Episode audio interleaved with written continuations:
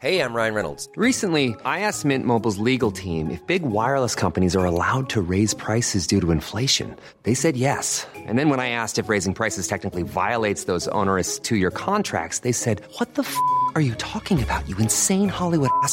So to recap, we're cutting the price of Mint Unlimited from $30 a month to just $15 a month. Give it a try at mintmobile.com slash switch. $45 upfront for three months plus taxes and fees. Promo for new customers for limited time. Unlimited more than 40 gigabytes per month. Slows. Full terms at mintmobile.com. Bonjour à toutes et à tous, ravi de vous accueillir sur CNews en ce début d'après-midi. À mes côtés ce week-end, Guillaume Bigot. Bonjour Guillaume. Bonjour Barbara Klein. Et bienvenue dans cette belle équipe, vous allez voir, elle Merci. est très sympathique. Aujourd'hui, nous sommes entourés de Pierre Lelouch. Bonjour Pierre Lelouch. Bonjour, Ancien Barbara. euh, ministre vos bonjour côtés. à Monsieur Bigot. Bien sûr. Bonjour Monsieur le ministre. Jean Garrigue est avec nous également. Bonjour. Bonjour et bienvenue à président Guillaume. du comité d'histoire parlementaire. Et Mathieu Langlois. Bonjour. Bonjour à tous les deux. ancien médecin-chef du RAID. Au sommaire aujourd'hui, ce deuxième match des Bleus, l'équipe de France affronte le Danemark, adversaire redoutable car il nous a déjà battus deux fois cette année. Mais Didier Deschamps reste confiant pour euh, décrocher la qualification pour les huitièmes de finale. Et nous reviendrons également sur la plainte pour viol déposée par une patiente de l'hôpital Cochin. L'occasion de nous pencher sur la question de l'insécurité en milieu hospitalier. Après plusieurs affaires ces derniers mois, on en débattra. Et puis nous commenterons les résultats des évaluations nationales réalisées du primaire à la sixième. Conclusion navrante, les élèves ne progressent plus en français, en CE1 et en sixième. Et des inégalités se creusent en mathématiques à l'arrivée au collège. Le ministre veut remédier très vite à ces difficultés. Comment effectuer la remise à niveau Est-elle d'ailleurs encore possible? Nous en débattrons dans l'émission. Tout, tout ça, ce sera après le rappel des titres de l'actualité présenté par Isabelle Piboulot. À partir de janvier, le gouvernement va expérimenter un pack nouveau départ pour accompagner les victimes de violences conjugales. Il pourra s'agir d'une allocation, d'un système coupe-fil pour la garde des enfants, d'une insertion professionnelle ou d'un hébergement d'urgence. Le but étant de simplifier les démarches pour les victimes et qu'un seul interlocuteur déclenche les mesures. Qui pour succéder à Julien Bayou Les écologistes se cherchent une chef. Six prétendantes sont en lice. Les 11 000 adhérents d'Europe Écologie Les Verts sont appelés à voter lors d'un congrès décentralisé en région. Ils voteront aussi pour élire les membres du futur Conseil fédéral et les délégués qui désigneront la nouvelle secrétaire nationale le 10 décembre. L'État octroie un prêt de 85 millions d'euros à la société Goodyear implantée à Amiens. Le but est d'aider le site à se moderniser. Ce prêt avait été acté lors de l'annonce d'une subvention par le gouvernement en mars dernier.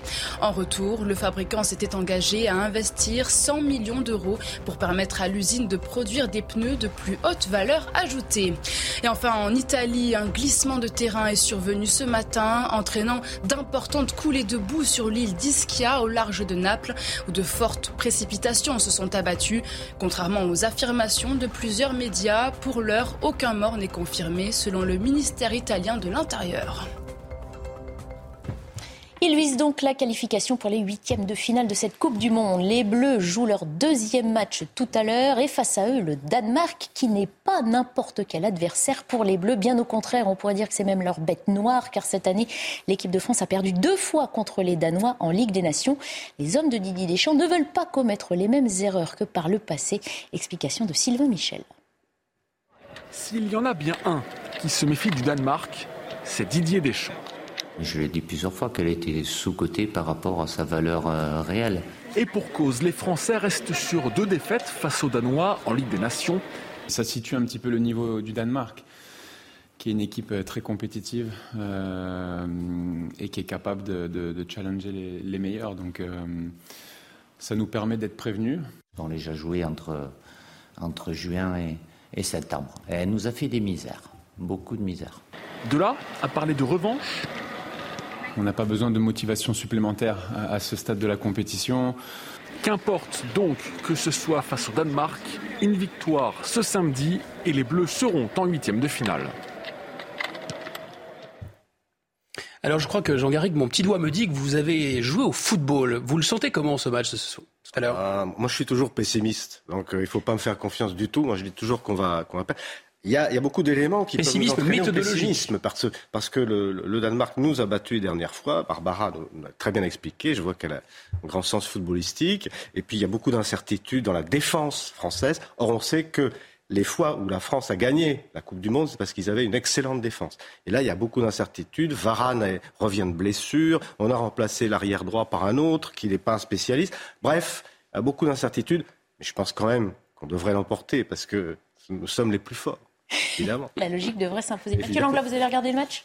J'ai regardé, j'ai Vous allez le regarder? Mais évidemment que je vais regarder le match. Alors moi, je suis euh, surtout optimiste euh, de nature, et surtout plus il y a d'incertitudes, plus je suis optimiste, et que euh, je, je crois beaucoup à la dynamique de l'équipe. Et le, bon, le premier match de l'équipe de France était quand même une, une belle réalisation, même si évidemment il y a beaucoup d'axes d'amélioration.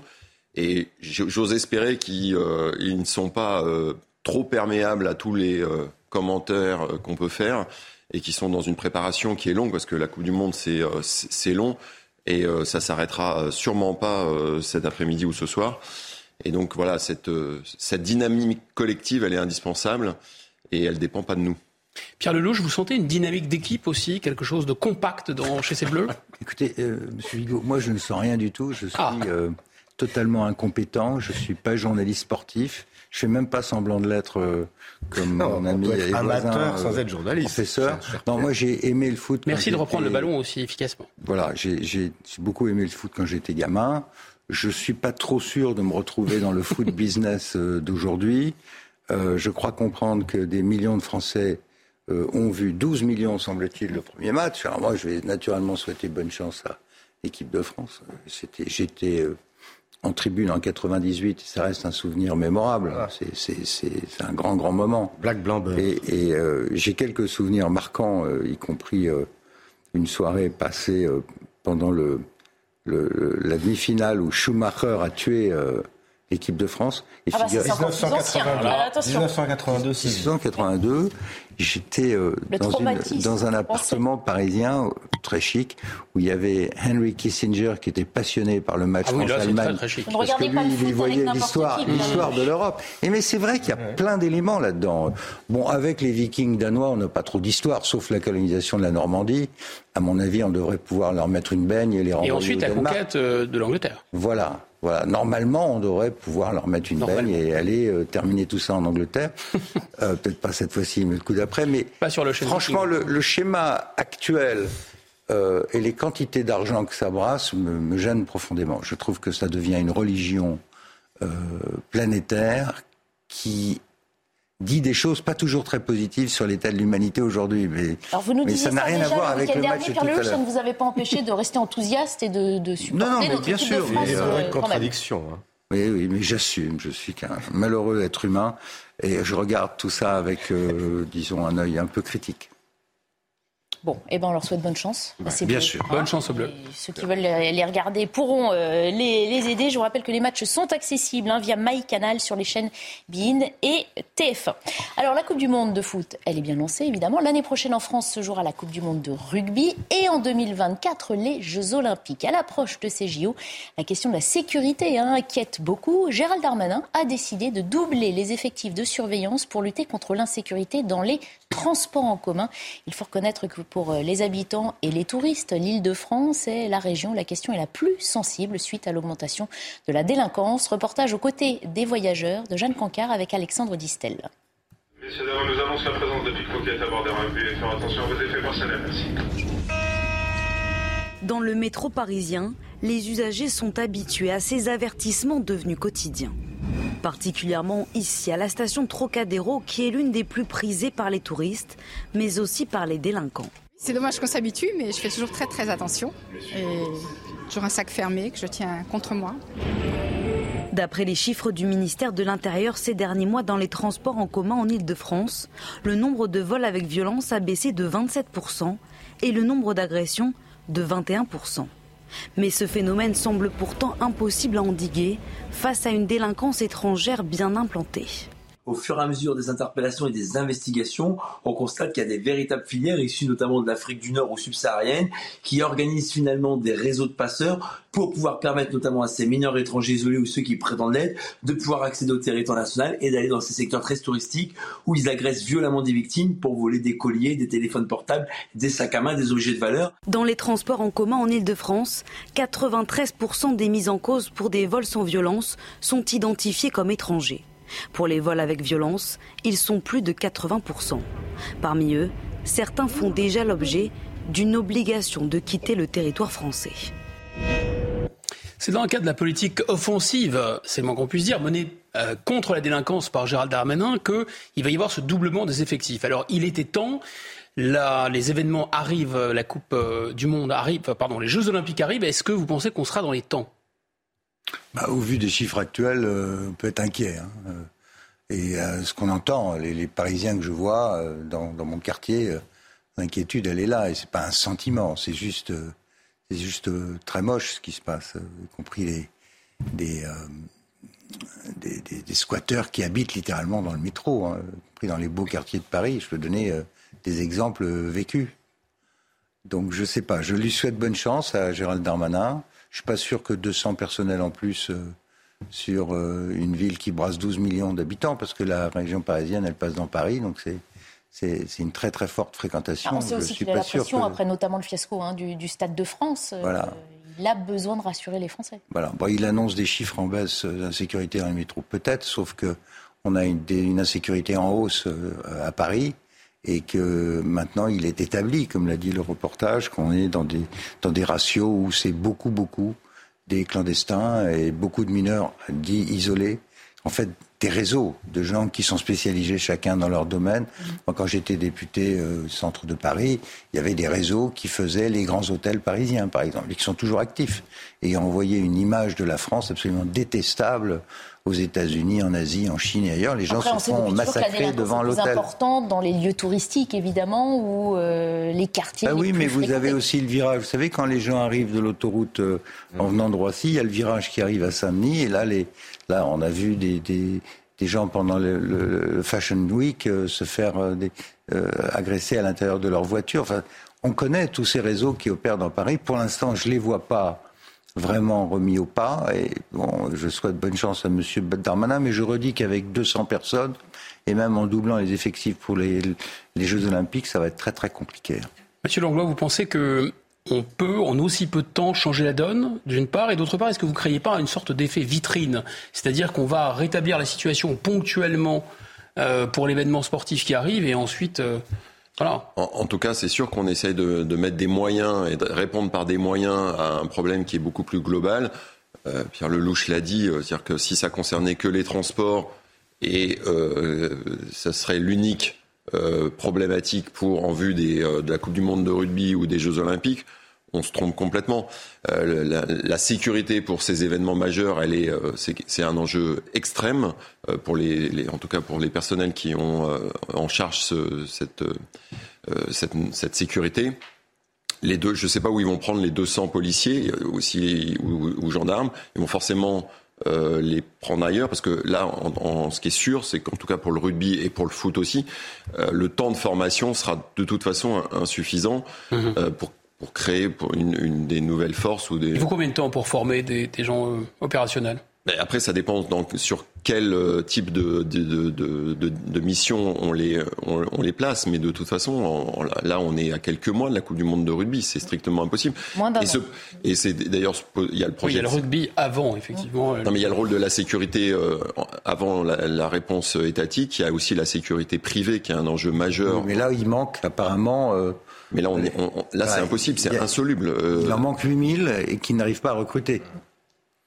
Donc, euh, je ne sais pas comment ils vont. Et donc, dans bah, les transports, on a parlé des hôtels, on a parlé, euh, et puis vous pouvez étendre tout ça. On a parlé, ah, tous les secteurs sont concernés. Hein. Exactement. il va y avoir un afflux massif aussi voilà, de, de, de, Et il y, a, y, y a deux choses. Il y a, y a le problème d'incivilité euh, ou de, délinquance dont, dont, on a parlé dans le reportage. Et il y a un problème qui est la densité de population euh, que génèrent ce, ces événements.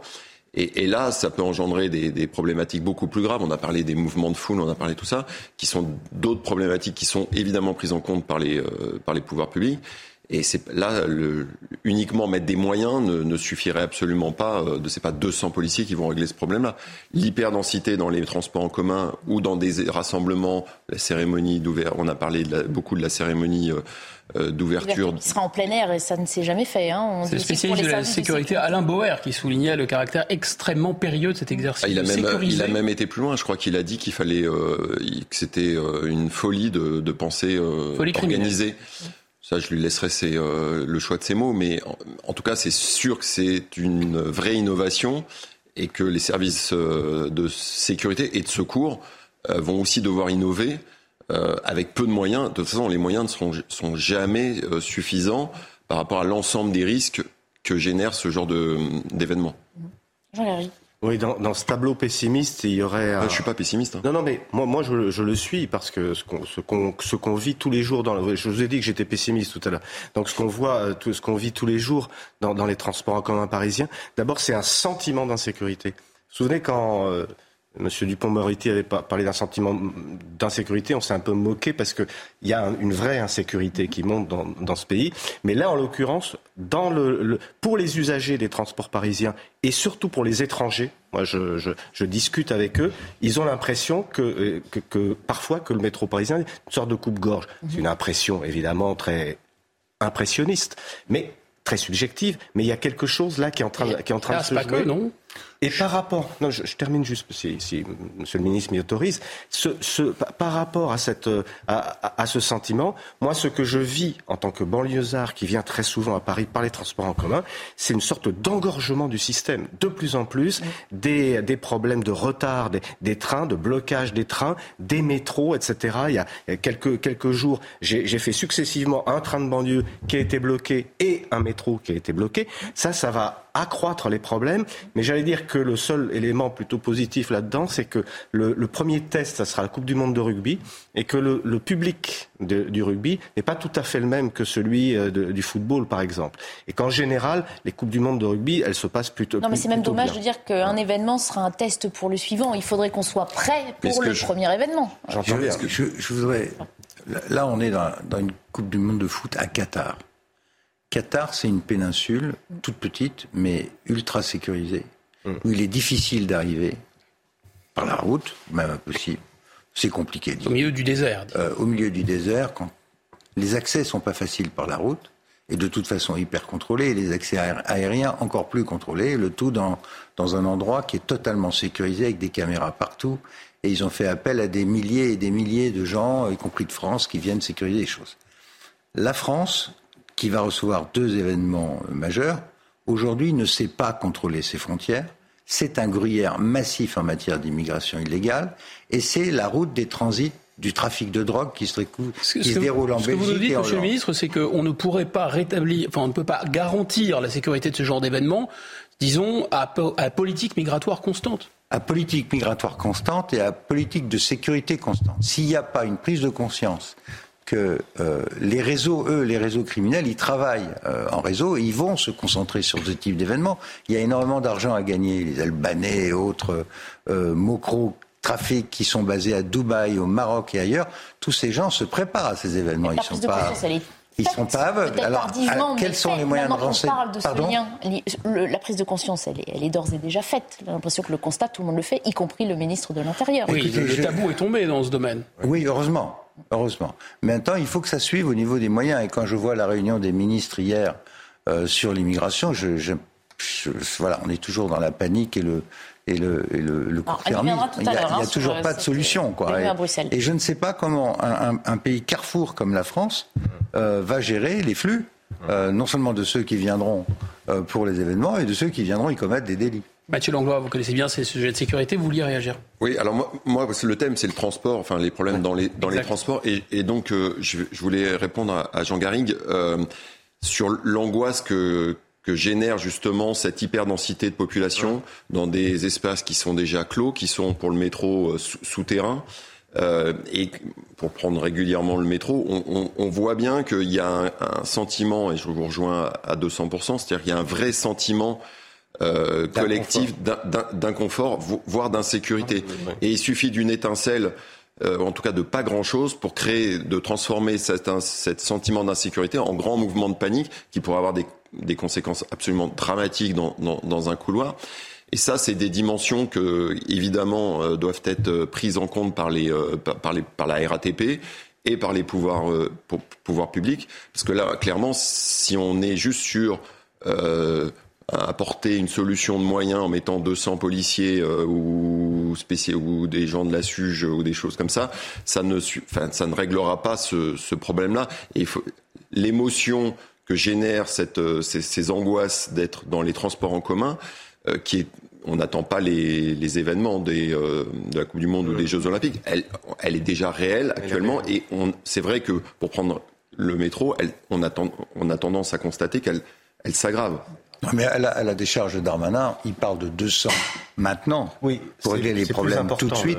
et ensuite, il parle d'un doublement pour 4000 euh, policiers supplémentaires pour ces deux événements-là. Il dit l'objectif, c'est zéro délinquance, enfin délinquance zéro, ce qui paraît euh, un petit peu utopique. Après, euh, moi, je lui conseillerais quand même, mais je pense qu'il doivent y travailler, de vraiment de regarder le renseignement, regarder les, risques qui pèsent sur le pays dans des événements pareils. Quand vous avez une concentration pareille de gens dans un pays qui est vulnérable, la France, elle, a été exposée euh, à, toutes sortes de sujets, y compris euh, dans le monde islamique avec le terrorisme. Donc euh, il y a toute une gamme de risques qui vont peser sur ces événements.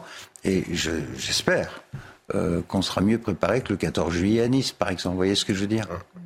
Il y, a, beaucoup de, gens qui réfléchissent justement sur euh, la modélisation des foules euh, dans, des lieux fermés et que représente. Et là, il y a peut-être probablement aussi des pistes euh, à travailler pour, mieux maîtriser les, foules, ou en tout cas la densité de population dans des lieux aussi à risque que qu'un métro, que qu'un bus.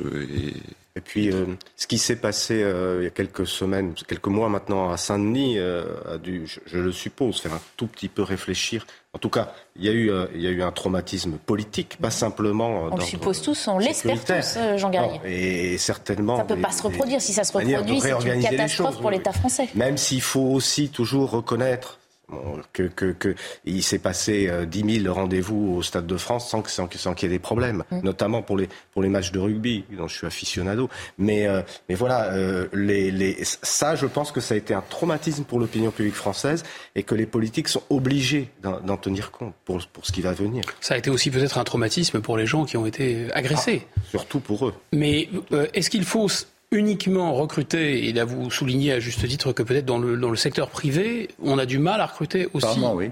Ça. Il manque plusieurs milliers de... Donc la question du recrutement, de la formation, mais aussi peut-être un changement de doctrine, parce que là, euh, s'il n'y a pas une, une organisation différente, euh, spécifique pour contenir ce genre de phénomène de foule, ça peut être très dangereux. Complètement. Moi, je suis frappé par la préparation de ces manifestations. Il y a évidemment un aspect euh, prestige, et c'est pour ça qu'on est candidat et qu'on se bat pour l'être. Euh, il y a un aspect financier considérable, parce qu'en général, ça coûte beaucoup d'argent à la collectivité. Puis mais il y a beaucoup d'entreprises qui gagnent très bien leur vie, merci pour eux. Mais il y a des coûts quand même induits. Euh, est-ce que, le, est-ce que nous sommes dans une situation de contrôle sécuritaire telle que ça nous permet d'organiser sans grand risque ce type d'événement, franchement, depuis les événements que nous avons rencontrés euh, depuis 2015, en matière de terrorisme, puis euh, de mauvaise gestion des flux dans un truc aussi simple qu'un match de foot à, à, Saint-Denis, on peut se poser des questions. Donc j'espère que tout ça est repris en main. Bien sûr que les, la France les moyens intellectuels et physiques de gérer ce truc-là. Et vous avez tous exploré la question, c'est la nature des personnels engagés. On sait que sur le Stade de France, effectivement, il y avait des renforts, certes, mais euh, moi, je, un renfort, pour, répondre à Pierre Lelouch, aguerri avec une arme à feu euh, à la pour, pour, connaître justement des, euh, des gens qui sont en charge de la prévention des risques, de la gestion de crise et autres, Évidemment que euh, tout ça est pris en compte, que euh, des solutions sont euh, travaillées, euh, après, il y aura toujours, comme vous l'avez dit, une part d'incertitude euh, et une part de risque. Et ça, euh, on peut, on pourra, il faut arrêter de rêver qu'on ne pourra pas la solution parfaite ou la maîtrise. zéro, c'est utopique, on est d'accord. C'est impossible sur un événement aussi majeur que euh, une Coupe du Monde de rugby ou que des Jeux Olympiques. Imaginez sécurité totale et risque zéro, vous, enfin, vous mentez. Et pour revenir à cette question de plein air, cette cérémonie d'ouverture en plein air. Euh, Elle aura lieu ou pas cette cérémonie Mathieu Vous êtes avant tout médecin et pas policier euh, direct, mais on ne peut plus reculer, ça veut dire qu'elle est maintenue en plein air, ça veut dire que les forces de police vont devoir s'adapter. Est-ce qu'elles auront la main pour peut-être dire au final, c'est pas assez sécurisé, on ne le fait pas? Mais c'est déjà ce qui est fait, je crois, ou en tout cas, ils, sont à la table des négociations, si on peut parler ainsi. Euh, évidemment que leur, j'espère que euh, leur apport technique est écouté, euh, mais là encore une fois avec cette acceptation qu'il y a une part d'inconnu et, et d'incertitude. On est sur un événement qui, qui, va être magnifique. Je veux dire, là, tout le monde est d'accord pour dire qu'une cérémonie en plein air sur les bords de Seine. Euh, je je suis pas, enfin, je, je, je, suis pas dans la création du scénario, mais je, moi, ça va, ça me fait déjà rêver. Sur papier, oui, mais si trop de personnes sont mises en danger, on... il faudra renoncer. Eh ben, eh ben, dans ce cas-là, il faudra faire des, des, des choix. C'est encore possible, c'est encore envisageable. Bah, heureusement, j'espère bien. Et comment vous sécurisez les bords de Seine sur des kilomètres? Mais ils vont y arriver. Dans un stade, je sais à peu près. Mais ils vont y arriver. On a quand même, heureusement qu'on a, il y a un vrai. En plus, il faut savoir que le maintien de l'ordre, par exemple et la, sécurisation d'événements majeurs en France. On a une vraie euh, expérience. En maintien de l'ordre, on est reconnu dans le, monde entier. Donc si on met tout ça, si on met les bonnes personnes autour de la table, on va trouver des innovations, on va trouver des, euh, solutions. Elles, seront peut-être contraignantes par rapport aux souhaits de créateurs d'événements qui parfois ont juste envie de se faire plaisir et de faire plaisir au, public. Donc il y aura peut-être des, des, négociations là-dessus, mais c'est évidemment on est capable d'organiser un événement majeur. Je veux pas être abat-joie, hein, c'est pas mon rôle. Et puis moi je suis très fier d'être français et très fier d'organiser des très beaux événements. Je me méfie un peu des communicants qui inventent des, des machins euh, euh, à grand spectacle sans se, sans se demander après quelles sont les conséquences. Pour un exemple, bon, on a appris depuis le 14 juillet à Nice que laisser continuer à circuler des camions à, proximité d'une foule, c'est pas possible. Ça veut dire quoi, ça concrètement Quand je vous disais comment vous faites pour sécuriser les bords de Seine, c'est-à-dire qu'il n'y a plus une voiture qui circule, il n'y a plus un camion qui circule pendant un sacré, un sacré moment, hein, un jour ou deux. Et que devient la ville de Paris après? Les Parisiens, ils font quoi là pendant tout ce temps-là? Ils sont censés émigrer à la campagne ou aller se faire voir ailleurs, j'en sais rien. Mais enfin, c'est quand même une grande ville. Paris, sa vie, il y a des gens qui y travaillent. Euh, c'est le genre de c'est le genre de choses qui me vient à l'esprit. Moi, comme Parisien, à l'approche de cet événement, je dis mais je quoi? Je vais aller où? Honnêtement, euh, ça va être invivable. C'est pas nouveau, il y a plein d'événements. Euh, le festival de Cannes, par exemple, les Canois désertent, désertent la place le temps du festival. Quitte à en profiter aussi, on s'ouvre leur appartement. oui, si c'est ponctuel, le temps, le temps d'une cérémonie d'ouverture, ça peut, ça peut se concevoir si c'est très ponctuel. Oui, mais, ça va, durer, ça va, durer, plusieurs heures. Il y a, il y a une, au moins une ou deux journées de préparation, de sécurisation avant. Enfin, c'est un gros barnum. Euh, et quand c'est sur des kilomètres, par opposition à une cérémonie dans un endroit délimité, surveillable des kilomètres et des kilomètres de bornes. Enfin, moi, j'ai pas été associé à ce truc-là, donc euh, c'est juste, juste, un commentaire de quelqu'un qui a vu, euh, qui a vu les événements, qui sait dans quel climat et de, dangerosité nous vivons tous. Euh, voilà, je pose des questions. Sans, mais sans, rentrer dans le, dans le fantasme de tout ce qui pourrait arriver par les airs, par la mer, par tout ce qu'on veut, enfin, le fleuve. Euh... Vous trouvez qu'on est dans le fantasme quand on parle de je drone aujourd'hui euh, Non, n'importe qui avec un drone aujourd'hui. Regardez comment se déroule la guerre. On est dans le fantasme Non, non, non, non, non. Je sais J'espère que vos collègues considèrent que c'est pas un fantasme. Du tout. C'est pas c'est pas ce que j'ai dit. Mais parfois, les gens qui euh, entre guillemets préparent ou en tout cas spéculent sur sur le risque que représentent des, des événements comme cela il y, a les, il y, a les, deux. Il y a à la fois des gens qui sont un peu dans le déni. Vous avez parlé de gens qui veulent juste s'amuser entre guillemets. spectacle. Voilà. Mais à l'inverse, il y a aussi des personnes qui euh, font de la surenchère, c'est ce que j'appelle le, le, le, fantasme. Et en fait, il faut trouver le, un, juste, un juste équilibre. Évidemment que les contraintes d'un tel événement, elles seront très importantes. Ah bah et vous l'avez dit, probablement peut-être qu'il faudrait impliquer, et dès maintenant, on a un an et demi, un peu plus, euh, et impliquer ben, les Parisiens beaucoup plus euh, que mais je ne sais pas, c'est une piste. Euh, si vous voulez une adhésion euh, collective de l'ensemble de, de la population qui sera concernée et qui sera sous contrainte forte, comme vous l'avez dit, peut-être qu'en les impliquant un peu plus dès maintenant, euh, y aura on pourra jouer gagnant-gagnant. On s'arrête là, mais on continue de parler de questions de sécurité et d'insécurité après euh, la pub, et notamment dans le milieu hospitalier. Guillaume, vous restez avec nous? Absolument, avec plaisir. Tout Il y avoir beaucoup d'apparts à louer dans Airbnb. Hein, ah bah ça c'est sûr. Ils vont se tailler. Hein. Mais c'est pour ça que la question moi, Bienvenue de retour dans la belle équipe. On reprend nos débats dans un instant, mais d'abord le rappel des titres avec Isabelle Pibolo.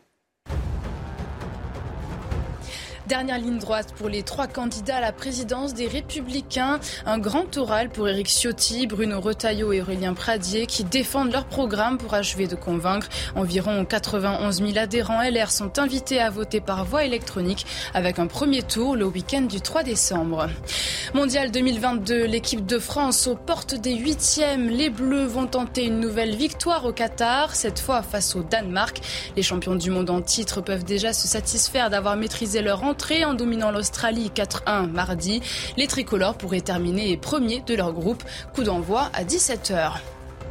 La colère monte en Chine. Un incendie mortel s'est déclaré dans le nord-ouest du pays et les habitants sont vent debout sur les réseaux sociaux. Ils dénoncent la stricte politique zéro Covid pratiquée par Pékin, une stratégie qui, selon les internautes, a ralenti les secours. Dix personnes ont été tuées et neuf blessées. Le milieu hospitalier, une nouvelle fois secoué par une affaire de viol. Une patiente de l'hôpital Cochin à Paris a décidé de porter plainte contre X pour mise en danger de la vie d'autrui. Elle avait été admise aux urgences fin octobre pour un traumatisme crânien après un malaise. Elle a été agressée par un autre patient pendant son sommeil. C'est un infirmier qui avait surpris l'agresseur dans le box de la patiente. Une affaire qui interroge de nouveau sur la question de la sécurité dans les hôpitaux pour les patients, mais également pour les personnels. Une aide-soignante a accepté de nous raconter à quoi ressemble son quotidien. Elle le décrit souvent comme violent et comme beaucoup de ses collègues, elle se sent abandonnée par sa hiérarchie et les pouvoirs publics. Témoignage recueilli par Jeanne Cancard avec Fabrice Elsner et récit de Sophia Dolé. Pour témoigner, cette aide-soignante que nous appellerons Valérie préfère s'éloigner de l'enceinte de l'hôpital. Elle exerce depuis dix ans, dont trois au service des urgences de nuit de l'hôpital Cochin à Paris, elle décrit un quotidien où la violence verbale et parfois physique font partie intégrante du métier. C'est assez souvent aux urgences. Ça peut être euh, physique, euh, des insultes. Euh. Et je sais qu'il y en a dans mes collègues qui ont été menacés de mort. Une violence à laquelle elle a assisté, mais dont elle a aussi été victime. Un jeune patient qui avait, je ne sais pas ce qu'il avait pris, il m'a regardé et en fait il m'a pris par le collier, limite il allait m'étrangler. Et j'avoue que j'ai dû le prendre de force, le mettre assis. Et j'essaie de me débattre, qu'il me lâche en fait. Il ne me lâchait plus.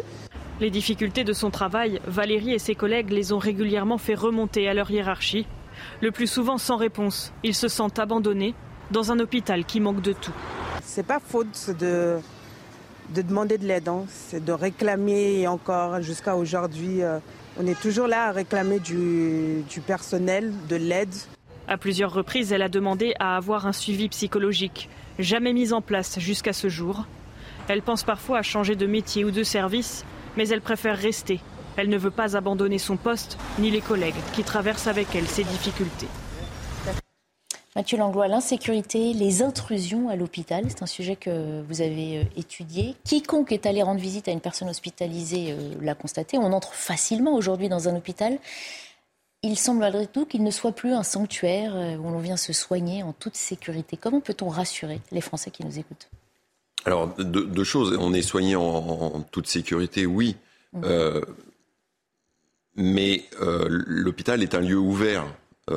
et, un lieu ouvert, et en particulier très perméable à tout un tas de situations stressantes. Les gens arrivent en détresse. Il y a beaucoup d'émotions. Et cette émotion, elle, peut engendrer beaucoup de, violence. C'est ce que dit d'ailleurs euh, cette aide-soignante. Euh, donc ça, c'est une vraie réalité. Mais il faut, donc évidemment qu'il faut travailler pour sécuriser euh, au mieux l'hôpital et, l'accès à l'hôpital, mais il faudrait pas tomber dans des, dans, des excès, encore une fois, qu'on peut voir. Moi, j'ai été voir dans d'autres pays, euh, il y a parfois des systèmes qui sont euh, où on surprotège euh, l'hôpital. Je suis pas sûr, je suis même quasiment certain que ce n'est pas dans la culture française et que ça fait aussi la, la, la qualité de notre service public. après, ce qui s'est passé là dans le dans le cas de cette affaire à Cochin, si je si j'ai bien compris, c'est que le pas une intrusion, c'est un autre patient L'agresseur. Non, mais apparemment, on, ça, ça l'enquête le dira, mais il a choisi justement de se faire, euh, de jouer lui aussi. Il connaissait. Euh, connaissait non, mais il a, il a joué, Il a joué il a le joué le, le- le blessé ou, ou le malaise pour se faire admettre euh, aux, À côté de aux sa urgences. Et là, j'ai envie de vous dire, euh, enfin, c'est un- c'est imparable. Euh, et on peut pas demander. Les soignants sont là pour surveiller euh, sur le plan sanitaire, pour, pour, mais ils sont pas là pour surveiller l'aspect euh, sécuritaire euh, dans le sein des, dans, dans le sein de, le- au sein de l'hôpital. Et euh, donc il y a eu, il y a là aussi, il y a beaucoup de travaux qui ont été menés pour pour former. Moi, avec le RAID, on avait participé à des formations ou à des sensibilisations. euh, parce que comme on était à la fois travaillant à l'hôpital et travaillant au RAID, ben, j'avais un peu la double culture. Donc on a essayé de justement de- d'apporter euh, des réponses. Et on voit bien que c'est très c'est très compliqué. On va pas transformer une aide-soignante en euh, entre guillemets Vigile. policier ou vigile de, de, de, de deuxième euh, de, de deuxième catégorie parce que son métier c'est du soin, c'est uniquement du soin. Et vous pouvez pas, je le sais très bien. euh, Moi, moi, quand j'étais médecin au RAID, je faisais je faisais que de la médecine, je n'étais pas policier. Et on peut pas demander à des soignants demain euh, de, de s'occuper de la sécurité de leurs patients. Ça vous vous interpelle pas le fait que dans notre reportage, euh, cette aide-soignante témoigne à visage couvert? Voilà. C'est-à-dire de qui elle a peur? Est-ce qu'elle a peur des patients malveillants? Est-ce qu'elle a peur de ses hiérarchies? Est-ce qu'on n'est pas encore en train de mettre la poussière sur le tapis? Voilà, M. Bigot, vous posez la bonne question. Alors, sur le premier point, je rejoins totalement ce que dit le docteur Langlois. Évidemment que les gens, quand ils font 12 ans d'études pour sauver euh, des vies, quand ils sont médecins, ils sont pas là, ils sont pas policiers. On peut pas demander à un médecin, une infirmière, une aide-soignante de se transformer en policier. C'est pas, c'est pas leur job, leur mission, c'est de sauver des vies, et c'est ce qu'ils font. Cela étant, moi j'ai été frappé euh, qu'au lendemain de cette euh, affaire, euh, la direction de l'hôpital n'ait rien dit à ses employés. La plupart des gens l'ont appris par la presse. Donc il n'y a pas eu même pas un signal d'alarme qui a été lancé au personnel. Donc c'est l'omerta qui, qui règne. Cette jeune femme a l'air de se cacher de sa propre hiérarchie. C'est pas normal. Quand il y a un problème de sécurité dans un établissement comme cela, au, minimum, on fait quand même demander à ces personnels soignants un minimum de devoir de vigilance quand même. Si, D'ailleurs, ils l'ont. S'ils entendent quelque chose, de- de réagir. Et peut-être après, il faut regarder si euh, il n'y a pas des éléments de surveillance de l'hôpital qui peuvent être mis en place par la police, non pas par les médecins, mais par la police. Après, on commence déjà de moyens hein, dans, Mais- dans- dans Voilà. nos rues. On Non, mais qu'il n'a y pas ait, les moyens euh, de mettre des effectifs de police devant chaque c'est ça, hôpital. le sujet. À l'intérieur même du personnel hospitalier, on sait bien, il semblerait que ça soit quand même un des problèmes aujourd'hui, qu'il y a une surreprésentation du personnel administratif pour des tas de raisons. Bon. Peut-être qu'on pourrait aussi, de ce côté-là, faire un tout petit effort pour augmenter le personnel sanitaire lui-même, mais aussi peut-être un personnel de sécurité dédié aux, aux hôpitaux. Enfin, c'est une hypothèse comme ça, Mais ça, fait, ça, ça pourrait faire partie Il y, en- il y en- aussi il des y en a, il y a- a déjà euh, souvent Oui, mais- dans les dans les Oui. urgences, euh, il y a un vigile, euh, voilà. Non, mais- Après, après, par exemple, si c'est, on va parler de, de- de moyens techniques, de visio, euh, surveillance, et choses comme ça, c'est impossible euh, dans les box. Là, ça s'est passé dans un box des urgences. Hein, faut, si vous êtes Et- déjà allé dans un dans des urgences, Mais il y a aussi un autre élément, c'est que l'auteur est encore une fois un étranger oui, oui, en situation irrégulière avec deux, deux OQTF. euh, voilà. mais sans aller, sans. Donc, en- Comme dans l'affaire Lola et dans d'autres. Voilà, Non, non, mais là, on, on re- C'est un autre sujet. Voilà, je pense qu'il y a un amalgame. Par contre, je suis absolument d'accord avec Pierre Lelouch, c'est-à-dire qu'il y a un, gros problème de management euh, de- des équipes euh, suite à un événement qui est quand même un, événement grave.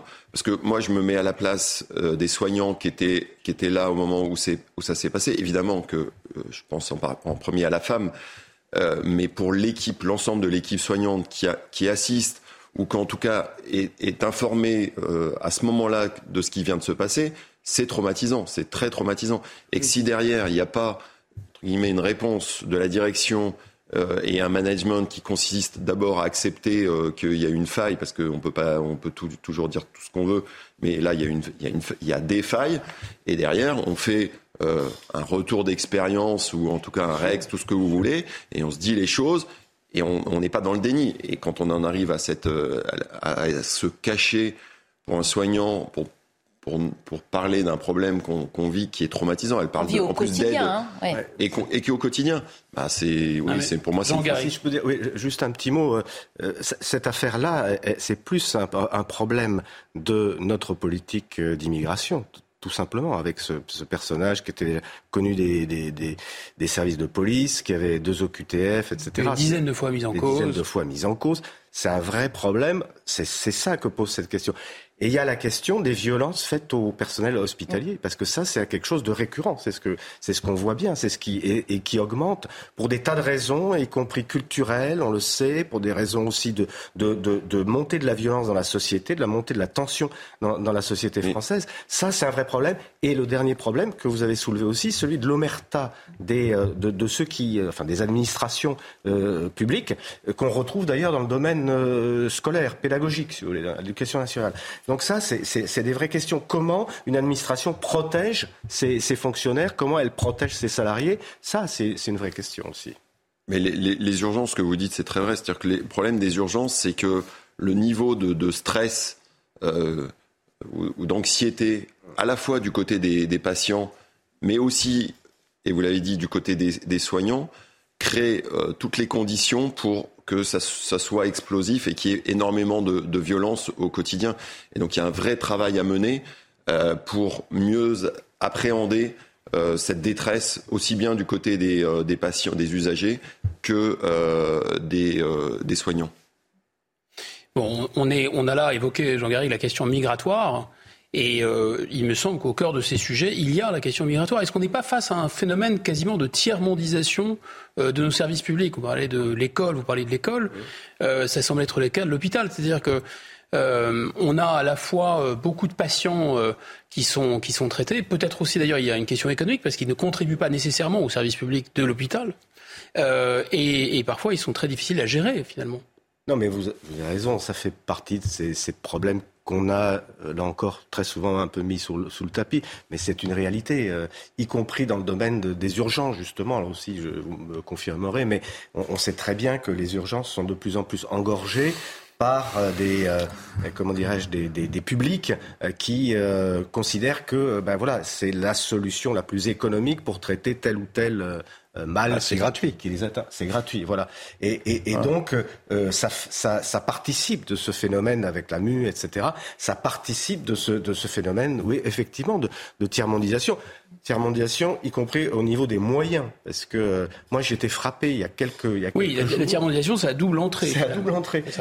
J'entendais une, une, une one-woman show, euh, Anne Roumanoff, qui a créé une, une, association, une fondation, pour doter les salles de repos des, des, des médecins euh, pour leur donner euh, euh, ne serait-ce qu'un canapé qui soit pas percé, des chaises, des, des machines à café, et se dire qu'il faut comme ça à faire appel à, à l'hôpital, il n'y a pas ça, oui. la, au bénévolat des, des, de, de, de, du public, euh, une sorte de philanthropie, si vous voulez, euh, euh, alors que c'est quelque chose d'évident qu'il faut que justement ces soignants qui sont soumis à des rythmes extrêmement durs puissent prendre un peu de repos.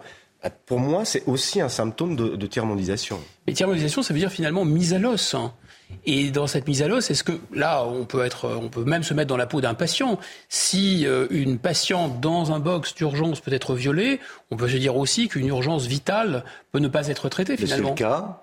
Mais c'est le cas. Il y a des gens qui sont morts dans les couloirs la semaine dernière, des hôpitaux de province, mais c'est le cas. Vous pensez qu'on n'a pas suffisamment de moyens vraiment médicaux, soignants dans Là, le problème, c'est qu'on on, on balaye euh, oui, trois ou quatre sujets euh, en même temps, et je pense que c'est. Ils reviennent tous à cette question de moyens. C'est d'ailleurs le syndicat mais... CGT de l'hôpital hein, qui dit avoir oui. déjà dénoncé oui, l'extension du dans, service d'urgence. Moi, j'ai toujours euh, pensé que c'était dangereux de, de, justement de, de passer d'un sujet, d'exploiter un sujet pour défendre une cause qui est, qui est, qui est, qui est autre et qui est tout à fait neuve. Repenser entre guillemets euh, tous nos services d'urgence, l'accès aux soins, euh, et on a évoqué tout un tas de sujets. C'est évidemment un sujet en soi et un sujet crucial. Euh, mais, mais là... vous connaissez l'hôpital de l'intérieur. Est-ce qu'aujourd'hui il y a suffisamment d'effectifs pour traiter les gens qui sont vraiment à risque Et ce que disait le. le... Mais moi, moi j'ai toujours pensé qu'il y, y, avait besoin de faire évoluer le, notre système hospitalier et en particulier euh, les, les, urgences. Euh, ça c'est pour moi. Qu'est-ce une... que vous entendez par faire évoluer? C'est pas que des moyens, c'est ce qu'on comprend. Bah, c'est ce que j'allais j'allais dire en deuxième partie de, de, ma phrase, c'est que évidemment euh, les moyens, il y en a. Il y a des, on a des, des très bons hôpitaux, on a d'excellents soignants, voilà. Et, mais on voit bien que malheureusement, euh, ça se dégrade et ça se dégrade de plus en plus. Et en tant que tous usagers ou consommateurs, on l'a pu le constater. Et que c'est pas uniquement par une réponse de moyens qu'on va s'en sortir. Il faut faire changer. Et vous l'avez dit, euh, Pierre Lelouch a dit, a dit juste un mot. Il a dit oui, mais c'est gratuit. Donc, bah, j'y vais et euh, je campe euh, en attendant. Non, mais c'est ce qu'on peut tout à fait voir. Donc, il faut repenser entre guillemets globalement l'accès aux soins par les urgences, dans lequel on est tous impliqués. On est impliqués en tant que futurs consommateurs patients. Mais après, c'est l'ensemble de la chaîne médicale qui doit aussi euh, s'impliquer, du médecin généraliste chez lui, des pharmaciens, jusqu'à l'hôpital. Et puis l'hôpital, il y a les urgences et il y a l'après. C'est-à-dire que, les urgentistes, ils vous disent oui, mais c'est super, nous on veut bien euh, soigner mieux ou différemment. Mais sauf que le problème, c'est que nos patients s'entassent dans les urgences et tous les lits d'aval euh, sont bloqués ou fermés.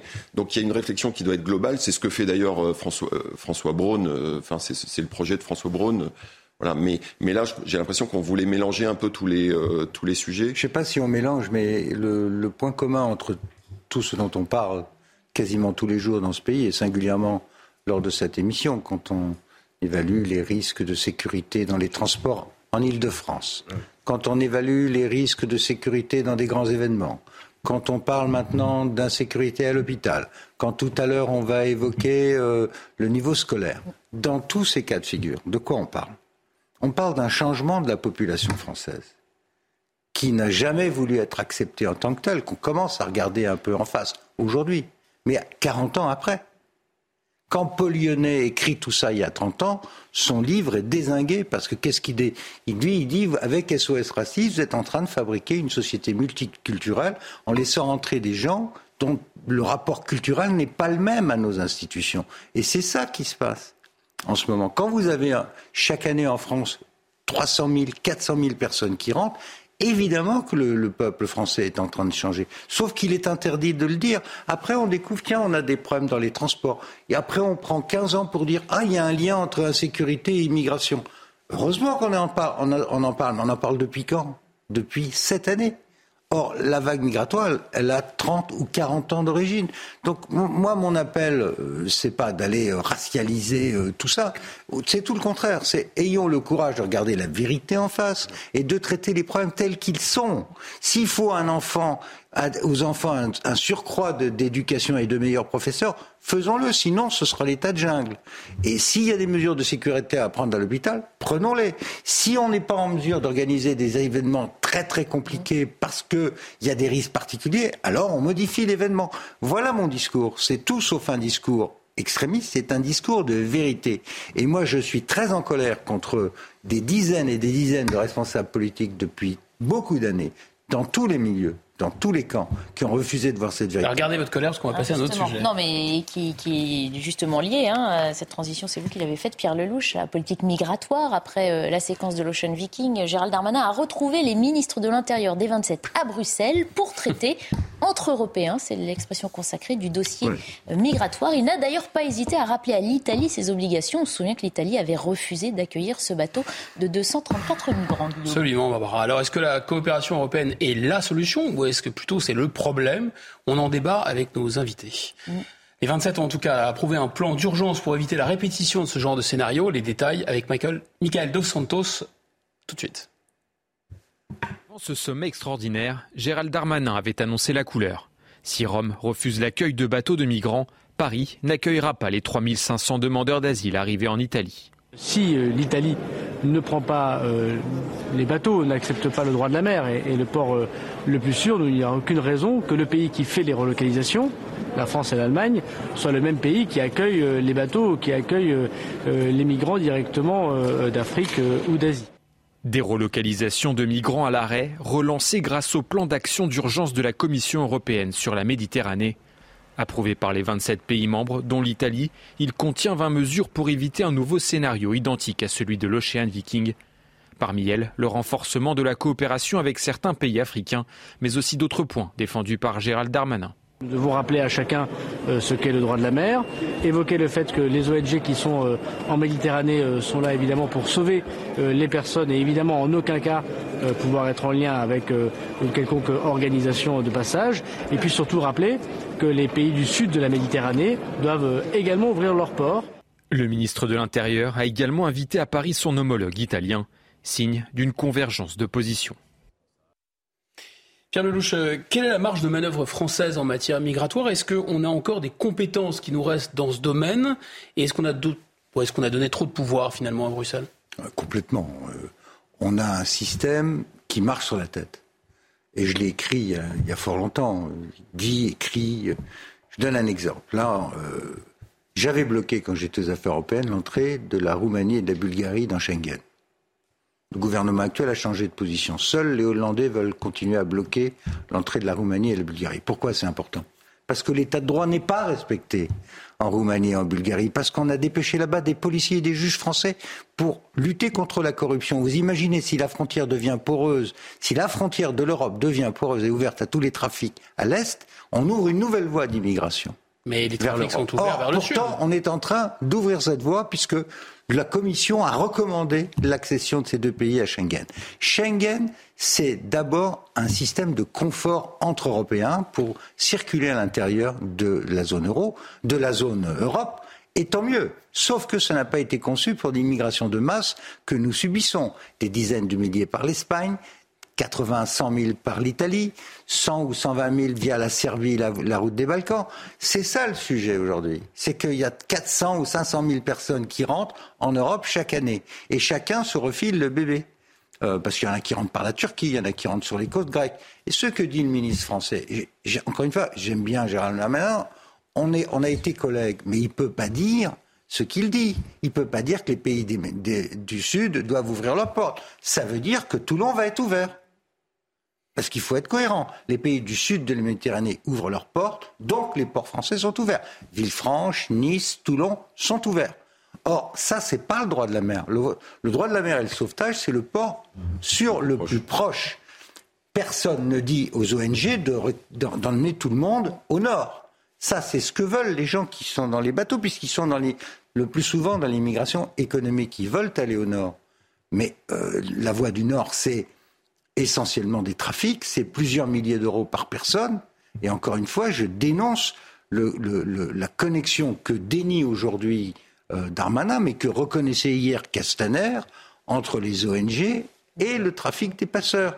Là, on a des taxis qui correspondent avec les passeurs, qui amènent ces gens en Europe. On a des chiffres sur les dernières entrées. Attendez, ça n'est plus mon problème. justement sur l'immigration illégale. Regardez. Pour illustrer votre propos, vous allez voir, on a quelques données. Voilà, c'est 281 000, 000 entrées euh, irrégulières détectées depuis euh, début 2021. Euh, des chiffres qui sont en augmentation à plus 77% d'entrées À minima, juste un mot, puis après je laisse mes, mes camarades de jeu il faut que ces bateaux soient sanctionnés ou à tout le moins responsabilisés. Les pays du pavillon comme l'Allemagne, qui financent comme l'Allemagne, la Norvège et autres, vous voulez transporter ces gens, vous les prenez et vous assurez leur subsistance chez vous. Il n'y a aucune espèce de raison de donner tout ça à la charge des seuls Italiens en disant qu'ils sont les pays du Sud. Nous sommes un pays du Sud. Donc si c'est ça une rencontre des ministres d'Intérieur en Europe, il y a de quoi être inquiet, croyez-moi. Jean-Gary? Oui, oui, moi je connais moins bien ces, problèmes que, Pierre Lelouch, mais c'est incontestable. Les Italiens, ils ont pris leur part en plus de cette, cette immigration. Il y a eu 80 000 euh, immigrés euh, dans cette, année. cette année.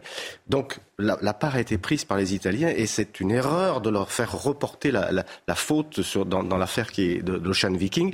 Mais ce qui, ce qui me frappe, c'est que de, dans ce que, ce que j'ai entendu de Gérald Darmanin, le diagnostic était bon parce que justement, il a parlé notamment du lien entre ces ONG et euh, des réseaux de passeurs et du rôle que jouent, assez ambigu, que, que, que jouent ces, ces, ces, ONG, avec sans doute les, les meilleures volontés du monde, ça j'en sais rien d'ailleurs, mais pour, dans, dans, ces, dans ces flux. Il a aussi parlé du rôle des pays de, de départ ou des pays méditerranéens du Sud, c'est-à-dire des pays du, du, Maghreb notamment, pour accueillir ces, ces, ces flux euh, migratoires. Donc là, ce sont des choses qu'on connaît, qu'on sait, de la même manière que Schengen ne fonctionne plus, que les frontières sont, sont poreuses, mais on ne trouve pas euh, l'énergie, la volonté politique, la volonté politique euh, pour faire pression à la fois sur ces ONG, à la fois sur ces, pays du Maghreb notamment. On continue d'en parler dans quelques minutes euh, tous ensemble, une coupure pub et on sera de retour dans nos débats dans la belle équipe. Monsieur Bigot. Il est 15h, on reprend nos débats dans un instant, juste après le rappel des titres par Isabelle Piboulot. Incendie mortel à Nice. Un homme a été tué, son frère grièvement blessé hier soir. Le sinistre s'est déclaré au troisième étage d'un immeuble dans l'appartement où les victimes vivaient. Les fumées se sont propagées dans tout le HLM jusque tard dans la nuit. 180 personnes ont été évacuées. L'origine du feu n'a pas encore été déterminée. Après le rejet d'une motion de censure LFI hier, la Première ministre a immédiatement dégainé un sixième 49-3 à l'Assemblée. Nous ne pouvons pas recommencer éternellement les mêmes discussions, a argumenté Elisabeth Borne en engageant la responsabilité du gouvernement sur le volet dépenses du budget de la sécurité sociale en nouvelle lecture. Dans l'actualité internationale, ce drame dans le sud-est du Brésil, une fusillade dans deux écoles a fait au moins trois morts et onze blessés hier. Trois professeurs et un élève sont dans un état grave. Un jeune homme de 16 ans a attaqué à l'arme à feu deux établissements dans l'état L'individu arborait une croix gammée sur ses vêtements de camouflage. Il a été arrêté chez lui quelques heures après les faits. Et enfin, un mot du mondial 2022 avec la Tunisie au bord de l'élimination. L'Australie s'est en effet imposée 1-0 sur la pelouse du stade Al Janoub de Doha. Un but signé Mitchell Duke. Pour espérer se qualifier pour les huitièmes de finale, les Aigles de Carthage devront impérativement battre l'équipe de France lors de leur troisième match mercredi.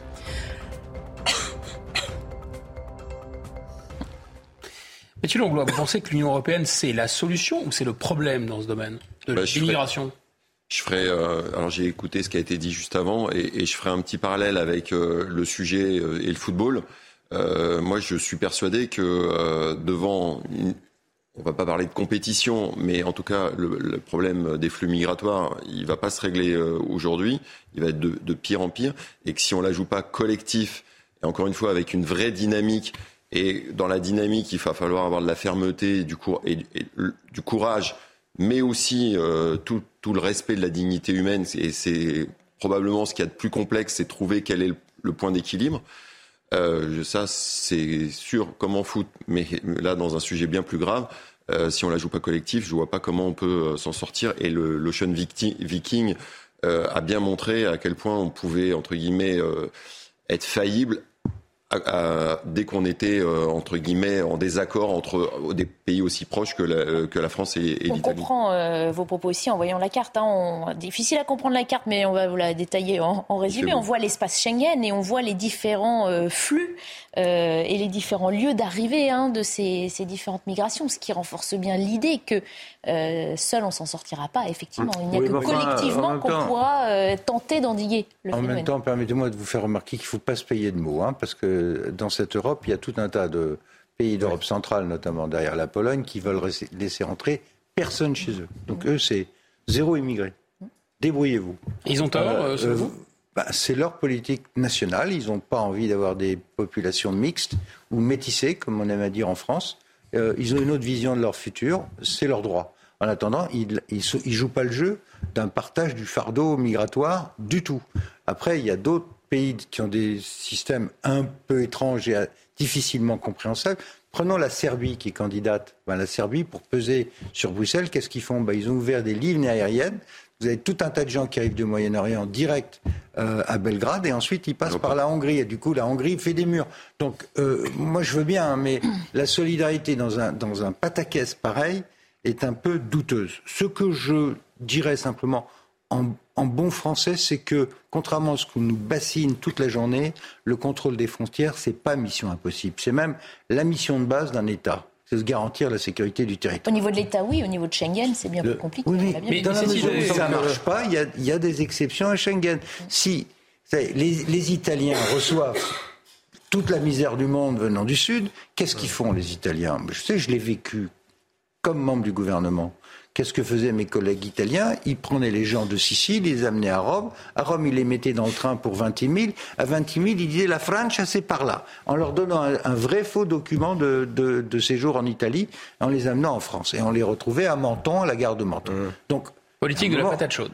Voilà. Donc, ou bien on est, on est grand, on est capable de reprendre nos frontières, de contrôle, ou bien on dit c'est pas possible. Et dans ce cas-là, nous avons toutes les conséquences dont on parle tous les jours dans ce type d'émission, à savoir que quand vous changez la population de façon massive, avec des gens qui sont Il faut bien le comprendre. La plupart du temps, ce sont des, des, des gens qui vivent des vies terribles qui n'ont aucune éducation, qui arrivent de zones de guerre ou de zones très très pauvres, qui sont un milieu de nos, de nos schémas culturels ou éducatifs. Quand vous mettez ce genre de gens au milieu de sociétés comme la France, évidemment que c'est pas simple. Mais au moins ayons le courage de comprendre qu'il y a un continuum de décision entre le non-contrôle de nos frontières et la situation à l'arrivée. C'est le même sujet. Il serait peut-être sans s'en rendre compte. Jean. Oui, moi, je suis très favorable à, l'idée européenne. Je pense que dans un certain nombre de, sur un certain nombre de sujets, elle nous a sauvés, etc., y compris sur le Covid. Bref, mais il me semble qu'on doit aujourd'hui faire le, faire le constat que sur cette question de, des frontières de, l'Europe, sur cette question de la sécurité commune, euh, l'Union européenne ne remplit plus euh, les fonctions qui, qui, qui, devraient être les siennes. Et que une partie de re, comment dire ça, retrouver une partie de la souveraineté de, chaque État par rapport à ces divergences dont parle Pierre Lelouch. C'est-à-dire qu'on a des politiques qui sont très différentes du côté des pays de l'Est, du côté des pays du Nord, du côté des pays euh, de l'Europe méditerranéenne. Moi, il me semble qu'il est nécessaire aujourd'hui de retrouver une part de souveraineté par rapport justement à ces questions de, de, ça dépend, ça dépend de l'échelle qu'on a. Euh, où non, situe la souveraineté nationale problème, par rapport à la souveraineté européenne C'est justement là que les appréciations des pays sont que ça n'existe pas. Et la que, souveraineté européenne, et, ça n'existe pas, les, madame. Les, questions, nous... les questions, et c'est ce qu'a montré la, la, crise de l'Ocean Viking, les questions aujourd'hui, elles sont traitées sous forme de posture politique. On a eu une posture politique de Madame Mélanie, même si elle pouvait s'appuyer sur du, sur du réel, sur des faits, sur les 80 000 migrants, et on a eu une posture euh, euh, française de M. Darmanin et, de, et, du président Macron sur euh, le pays des droits de l'homme, etc. Or, c'est pas comme ça qu'on qu peut réduire. Il faut faire de la réelle politique à l'échelle de, de l'Europe et repenser, je dirais, les périmètres de décision par rapport à, à ces politiques. Il y a un autre élément. Il faut comprendre que nous avons intégré dans le droit européen des conventions sur le droit d'asile qui là sont totalement détournées. Quand on a inventé le système du droit d'asile, c'était après la Deuxième Guerre mondiale, pour gérer les mouvements de population, notamment des pays de l'Est, qui étaient opprimés, vers nous. Or, le droit d'asile aujourd'hui, c'est devenu le droit à immigrer. Le droit à avoir des papiers quand on est là pour des raisons le plus souvent économiques. Donc il y a un détournement du droit d'asile, il y a des associations humanitaires conçues au départ pour les meilleures intentions du monde qui deviennent dans le business model, c'est de ramasser le plus possible de gens en mer et de les déposer au nord sans se préoccuper ensuite des problèmes que ça va causer. Des gouvernements européens qui ont chacune des positions différentes suivant leur géographie, et tout ça présent prétend gérer une, une, le doublement de la population africaine en face de chez nous. Donc, il faut que l'Europe s'occupe sérieusement des questions migratoires, ça veut dire aussi du développement de l'Afrique, mais pas en accueillant dans le désordre des centaines de milliers de personnes par an dans un foutoir absolu et en disant au gouvernement débrouillez-vous avec ça. Mais est-ce que le péché n'est pas Schengen lui-même? Parce que ce que vous, ce que vous décrivez, c'est effectivement l'état, la légalité européenne, c'est-à-dire une vision très large du droit d'asile, et en plus une liberté de circulation. Voilà. Donc si en l'état de la légalité, vous ne pouvez pas stopper les gens et ensuite vous les laisser circuler... Et en plus vous interdisez de les renvoyer, puisque le regroupement familial, plus ouais. la, la, la, notion de l'article 3 qui dit que vous ne pouvez pas renvoyer des gens dans des pays où ils sont en danger, donc vous les gardez. C'est ça donc que... Vous dénoncez Schengen? Il faut reprendre, c'est pas le premier à le dire, chaque élection présidentielle, on dit on va refonder Schengen. Il faut remettre tout le système de la libre circulation à plat. Il faut s'intéresser à. La... Ça veut dire une majorité des deux tiers. Mais bien sûr. Il faut revoir la Convention européenne des droits de l'homme, sur laquelle est fondée la jurisprudence de la Cour européenne des droits de l'homme, qui s'impose en droit français et qui bloque la quasi-totalité de nos expulsions et qui, qui gère le droit d'asile en France, qui n'appartient plus à la souveraineté nationale. On a délégué ce droit en fait à la Cour européenne des droits de l'homme qui s'impose le droit français. Donc tant qu'on n'aura pas le courage de regarder tout ça en séquence, et, et, à chaque fois ce sont des combats politiques qui ne sont pas simples, on continuera comme on est aujourd'hui. Allez, on se garde le dernier petit quart d'heure pour un sujet qui vous tient à cœur également. Hein. On se penche maintenant sur les résultats publiés par le ministère de l'Éducation nationale, résultats des évaluations réalisées à la rentrée auprès des élèves de CP, CE1 et 6e. Ces résultats étaient très attendus, notamment pour ces 6e, classes qualifiées par le ministre Papendiaï de charnière. Et pourtant, ils ne sont pas bons, plus que moyens, ces résultats. On voit ça dans le détail avec Quentin Gribel avant d'en discuter. C'est un rapport particulièrement attendu par Papendiaï. En classe de 6e, seuls 55% des élèves atteignent un niveau satisfaisant de lecture. Le score moyen des évaluations en français est lui en baisse, 256 points en 2022 contre 260 en 2021. En maths, la part des sixièmes en difficulté a légèrement augmenté, plus 1,1 point en un an. Des conclusions qui ne surprennent pas cet enseignant. C'est quelque chose de connu et euh, il y a des années euh, et des années qu'on a perdu des heures d'enseignement en français et en maths. Donc il faut euh, remettre ces heures qui ont disparu et ça permettra d'améliorer les choses. Toujours plus de cours, pas forcément la solution selon la déléguée générale d'SOS Éducation. On est le pays qui a le plus de nombre d'heures d'enseignement de français et de mathématiques. Donc déjà commençons par appliquer les méthodes qui fonctionnent, qui ont fait leurs preuves, pour que chaque enfant qui quitte le primaire quitte le primaire en ayant une maîtrise parfaite de la lecture, en maîtrisant l'orthographe et la grammaire, euh, en maîtrisant évidemment les connaissances fondamentales en mathématiques et en arithmétique. D'après Papendiaï, 20% des élèves de 6e sont en difficulté ou en grande difficulté. Pour contrer ce phénomène, le ministre devrait faire dans les prochains jours des annonces quant à sa réforme des collèges. Alors, dans le reportage, on, entend clairement deux thèses qui s'affrontent finalement assez classiquement. La première, c'est un problème de moyens, il faut rétablir des heures, il faut recruter des enseignants.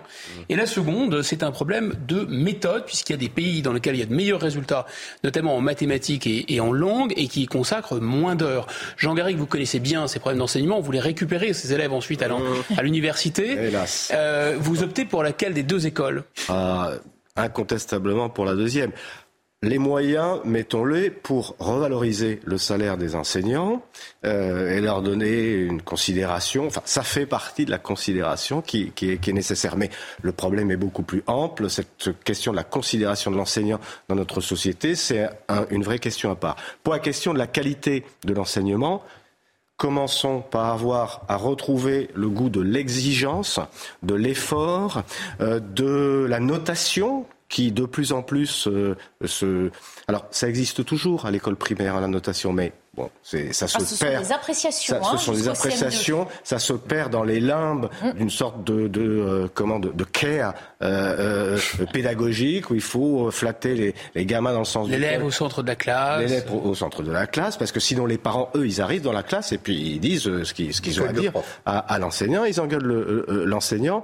Il y a une perte de niveau mais considérable. Et moi je suis un peu en bout de en bout de ligne, mais je connais beaucoup d'enseignants du, du primaire qui me le racontent L'impossibilité notamment de faire redoubler les élèves en est euh, l'un des facteurs, mais plus globalement, le, la, la, perte d'exigence, tout simplement, par rapport à ce qu'on peut demander. Mais, mais le diagnostic, Jean-Garrigue, est assez, assez partagé. Comment on fait pratiquement pour mettre en œuvre ce genre de méthode? Est-ce que pour vous, par exemple, le milieu euh, scolaire, les, les enseignants eux-mêmes sont prêts à ce genre de réforme radicale?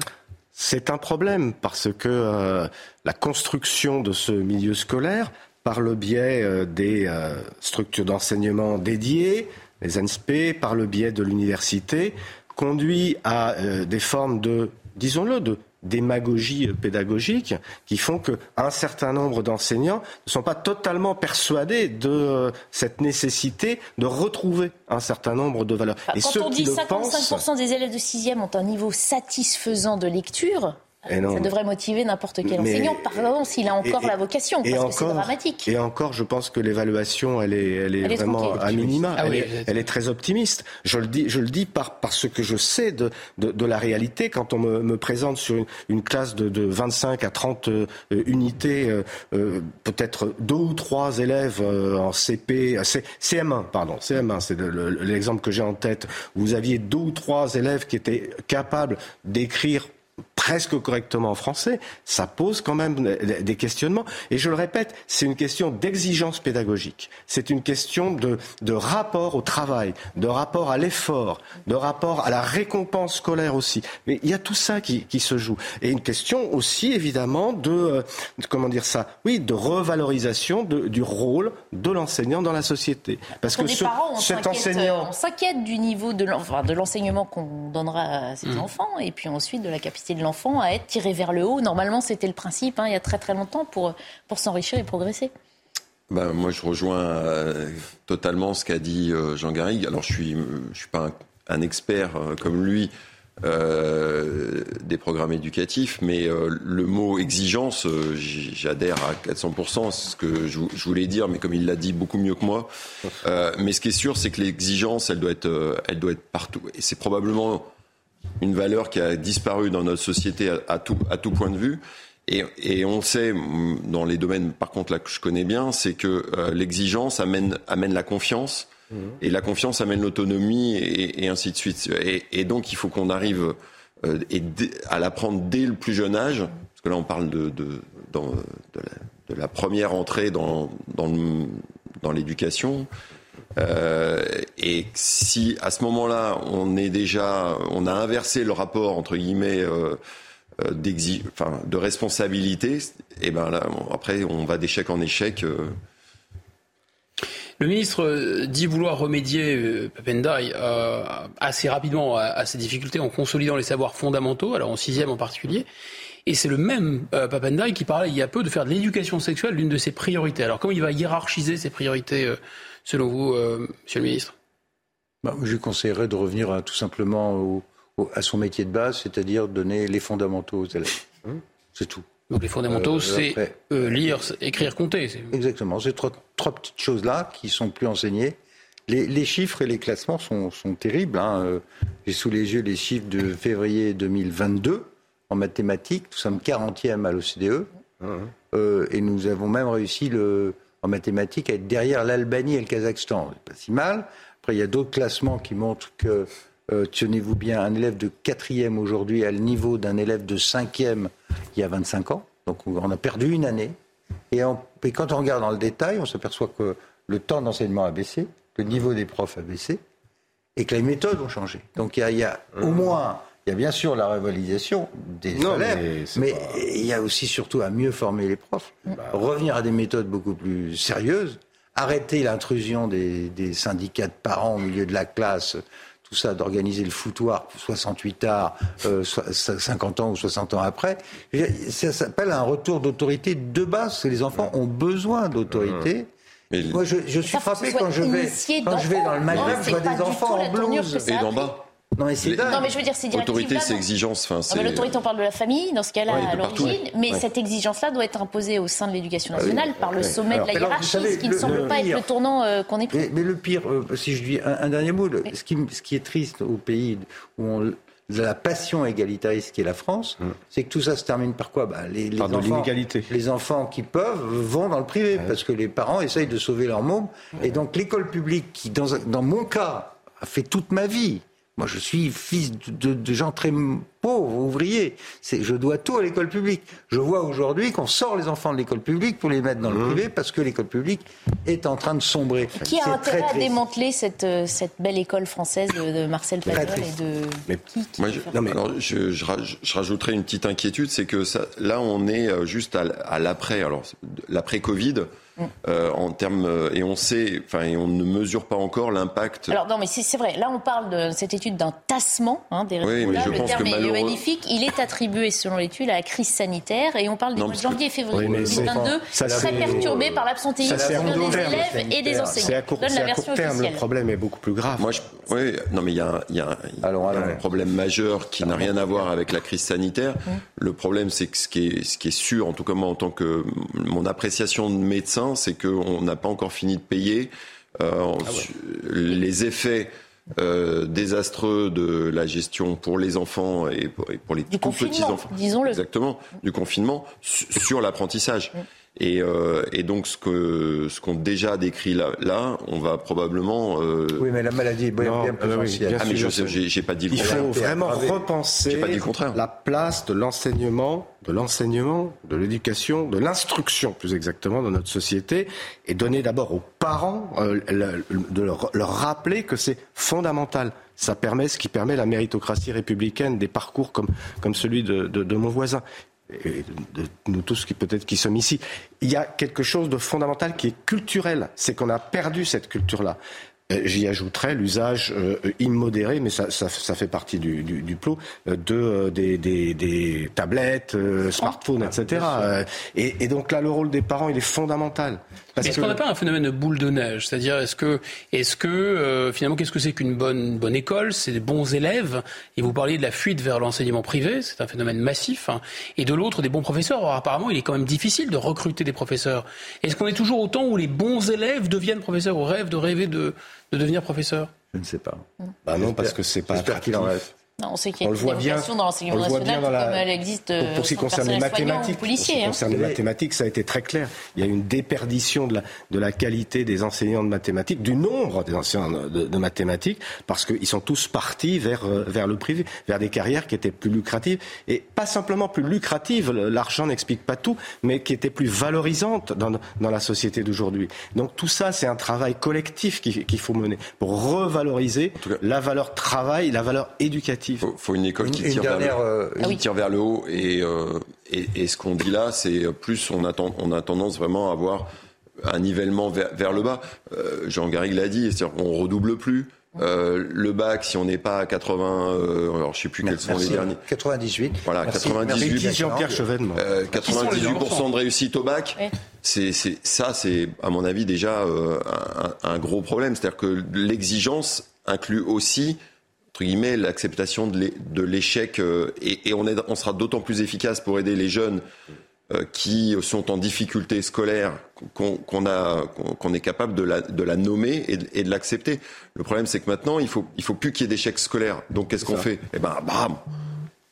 Moi, dans, dans, dans, mes souvenirs d'élus, j'ai eu, eu des parents qui venaient me demander de les aider pour placer des, des, des jeunes gens qui, qui avaient fait partie des bacs à 92% ou 98%, qui avait ensuite fait des études de littérature espagnole médiévale et qui ensuite cherchait un emploi. Et, et ça se terminait comme vendeuse au Galerie Lafayette dans le meilleur des cas. Voyez? Donc c'est pour éviter ce genre de drame qu'il faut faire autre chose une des choses positives qu'a fait Macron, c'est la revalorisation de l'apprentissage oui. et des écoles professionnelles. Parce que là, on a besoin de bras aussi. Ça, ça redonne des Tout perspectives le à de nombreux jeunes en France. Euh, euh, juriste ou. Euh, non, et vendeuse Galerie Lafayette, c'est bien aussi. Et, et les lettres oui. espagnoles médiévales, c'est pas plus mal non plus. Oui, mais enfin, c'est deux métiers différents. Je veux dire, si tout le monde fait des lettres la demande médiévales, sociale est moindre. en termes d'employabilité, c'est que c'est un tout petit peu compliqué. Une dernière dernière notation. Ce matin, je très, regardais très court, un article du, du Parisien sur l'école et il y avait une photo prise d'en haut d'un élève qui était en train de, de commencer à écrire.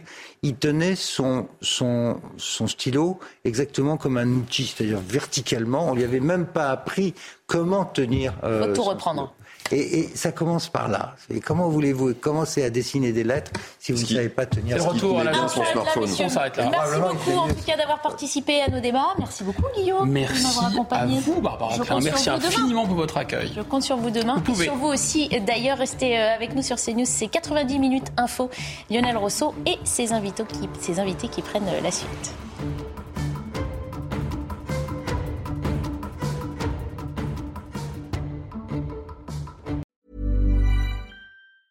Hey, it's Danny Pellegrino from Everything Iconic.